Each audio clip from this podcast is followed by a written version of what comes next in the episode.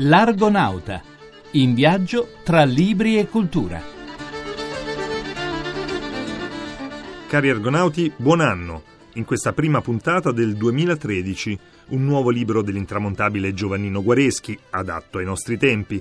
Il gobbo del quarticciolo, una storia fra criminalità e politica. Una seria indagine che poteva venire solo dall'estero sulla stampa neofascista italiana, quando i politici parlano in modo incomprensibile. Quando Guareschi scriveva il suo Italia provvisoria, la nostra nazione era appena uscita dalla guerra e però si rimboccava le maniche per risollevarsi da una devastazione materiale ma anche morale. Non sembra un caso che questo libro sia stato ripubblicato proprio adesso, visto che la provvisorietà e l'incertezza predominano.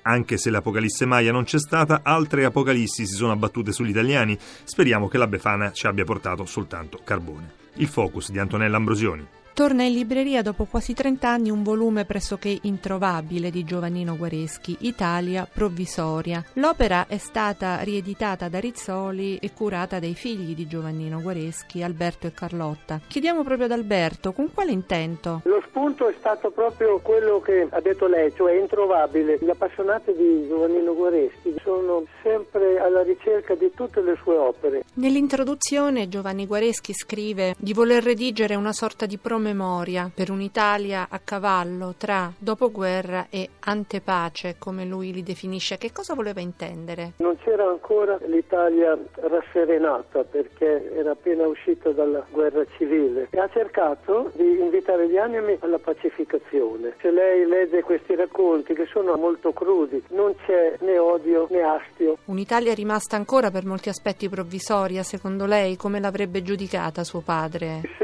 ma la colpa non è dell'Italia ma degli italiani che non cambiano mai. In effetti lui conosceva profondamente l'animo degli italiani e gli era stato utilissimo, sembra un paradosso, il suo soggiorno nei lager di Polonia e di Germania. In alcune pagine lo descrive bene questo carattere degli italiani, parla di propensione alla retorica, alla demagogia, allo spirito antagonista. Che penserebbe degli italiani di oggi? Ma probabilmente le stesse cose di allora, perché sono cambiati i suonatori, ma la musica è sempre quella. E comunque per sdrammatizzare c'è sempre l'umorismo. Lui ha fatto una conferenza sull'umorismo quando era in campo di concentramento. Che idea aveva dell'umorismo suo padre? Lui dice che l'umorista ha una marcia in più perché riesce a vedere l'oggi con l'occhio del domani. È protagonista dell'episodio che sta vivendo, ma nello stesso tempo è anche testimone e quindi riesce anche a indovinare un domani quale potrà essere la sua reazione ripensando a quello che ha detto oppure a quello che ha fatto e questo gli permette di evitare di fare delle fesserie. Eh, ridete oggi di voi perché domani gli altri non ridano di voi. È una forma preventiva. E oggi come si sarebbe esercitato questo tipo di umorismo? Non sarebbe mai stato a spada tratta un denigratore, quindi riusciva ad essere sereno e obiettivo e se la controparte glielo permetteva cercava anche di trovare un punto d'incontro sul piano umano. Quando si parla di politica e criminalità comune non è necessario andare agli anni 70. Pochi ricordano infatti che a cavallo della fine della guerra ce ne fu un eclatante esempio concreto che è stato addirittura mitizzato. Libri e storia di Riccardo Paradisi. Quel gobbo equivoco del quarticciolo. Un eroe della resistenza partigiana o un delinquente comune. Giuseppe Albano, meglio conosciuto come il gobbo del quarticciolo, popolare borgata della periferia romana, divenne da giovanissimo un capo della malavita della capitale, distinguendosi in azioni di guerriglia antitedesca. Ora un libro del giornalista calabrese Bruno Gemelli, Il gobbo del quarticciolo, edizioni Città del Sole, 190 pagine, 12 euro, ricostruisce la sua vicenda il Partito Comunista clandestino e le formazioni partigiane della capitale utilizzano l'attivismo e la violenza del Gobbo, ma lo sospettano di doppio giochismo. Un sospetto che accompagnerà la torbida attività di Giuseppe Albano anche nel dopoguerra, fino a quando il Gobbo resta ucciso in un conflitto a fuoco nel quartiere Prati. Gemelli non esclude nel suo libro che Albani possa essere stato oggetto di un regolamento di conti tra le varie anime della resistenza romana vittima di un gioco più grande di lui. Chi erano i giornalisti, gli scrittori e gli intellettuali provenienti dal fascismo che nell'immediato dopoguerra animarono il dibattito sul futuro della destra? quale fu il loro contributo al superamento dell'ideologia mussoliniana, su quali riviste e giornali trovò spazio il dramma della generazione che nel fascismo aveva creduto. Ce lo ricorda L'inchiostro dei vinti, un bel saggio edito da Mursia, Libri e politica di Luigi Massi. Meridiano d'Italia, Asso di Spade, Rosso e Nero, La rivolta ideale e molte altre, una messe di pubblicazioni uscite tra il 45 e il 53 e l'inchiostro dei vinti, appunto, felicemente resuscitato da Elisabetta Cassina Wolf, ricercatrice dell'Università di Oslo. Uno studio equilibrato, libero dai pregiudizi. L'autrice ha ripescato da polverose emeroteche e dall'oblio della memoria una settantina di testate sulle quali gli ex fascisti ridefiniscono la loro identità rispetto al passato e rispetto al futuro, alle spalle la ventennale esperienza sfociata nella Repubblica di Salò, di fronte il rapporto con le forze politiche dell'antifascismo, democristiani, liberali, socialisti e comunisti, ed è così che una generazione che si autodefinisce infelice dà vita a un dibattito molto vivace, scrive ad esempio Alberto Giovannini, futuro direttore del Secolo d'Italia, nel 1946. In tre cose credemmo nell'Italia nella necessità di un profondo movimento rivoluzionario destinato a rinnovare gli istituti, le classi dirigenti e la coscienza del popolo, nella Repubblica che di tale rinnovamento deve essere l'essenziale strumento e la suprema depositaria.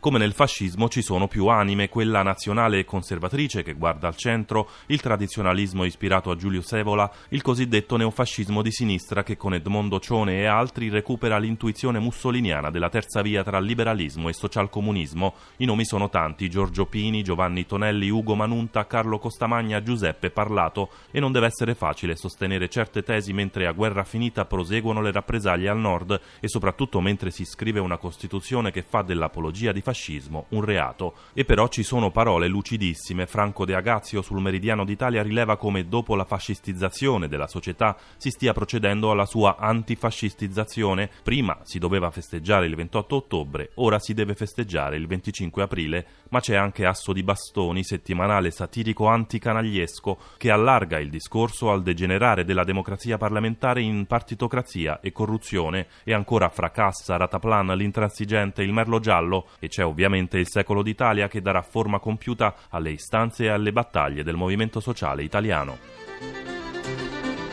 Pur essendo agli occhi dei più quasi totalmente squalificata, la nostra classe politica non cessa di pontificare e nonostante continui a non dare risposte, tanto che sembra non avere alcunché da dire, lo dice ugualmente e per di più in modo sgrammaticato e incomprensibile.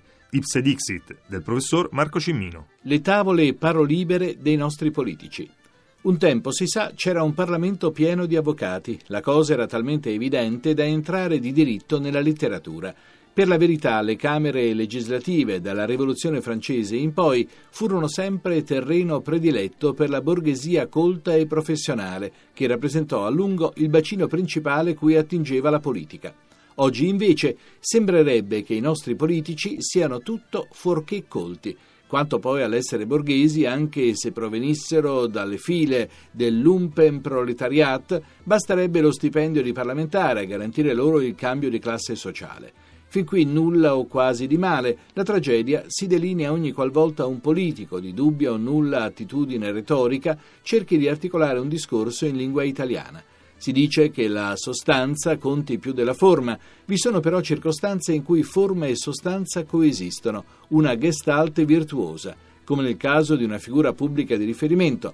Un politico che si trovi sotto i riflettori deve essere un esempio per i cittadini, deve cercare di instillare nella gente idee nitide moralmente, ma anche un modo di esprimerle elegante o perlomeno corretto.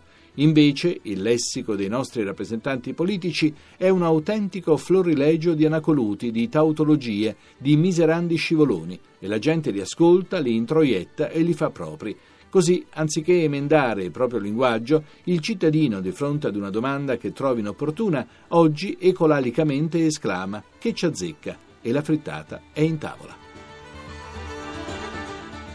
Con la prima puntata del 2013 abbiamo abbandonato anche quello che per i superstiziosi è il nefasto anno bisestile. Avanti così. Prima di chiudere vi ricordo il sito in rete www.argonauta.rai.it e la posta elettronica argonauta.rai.it. Da Paolo Corsini di nuovo, buon 2013.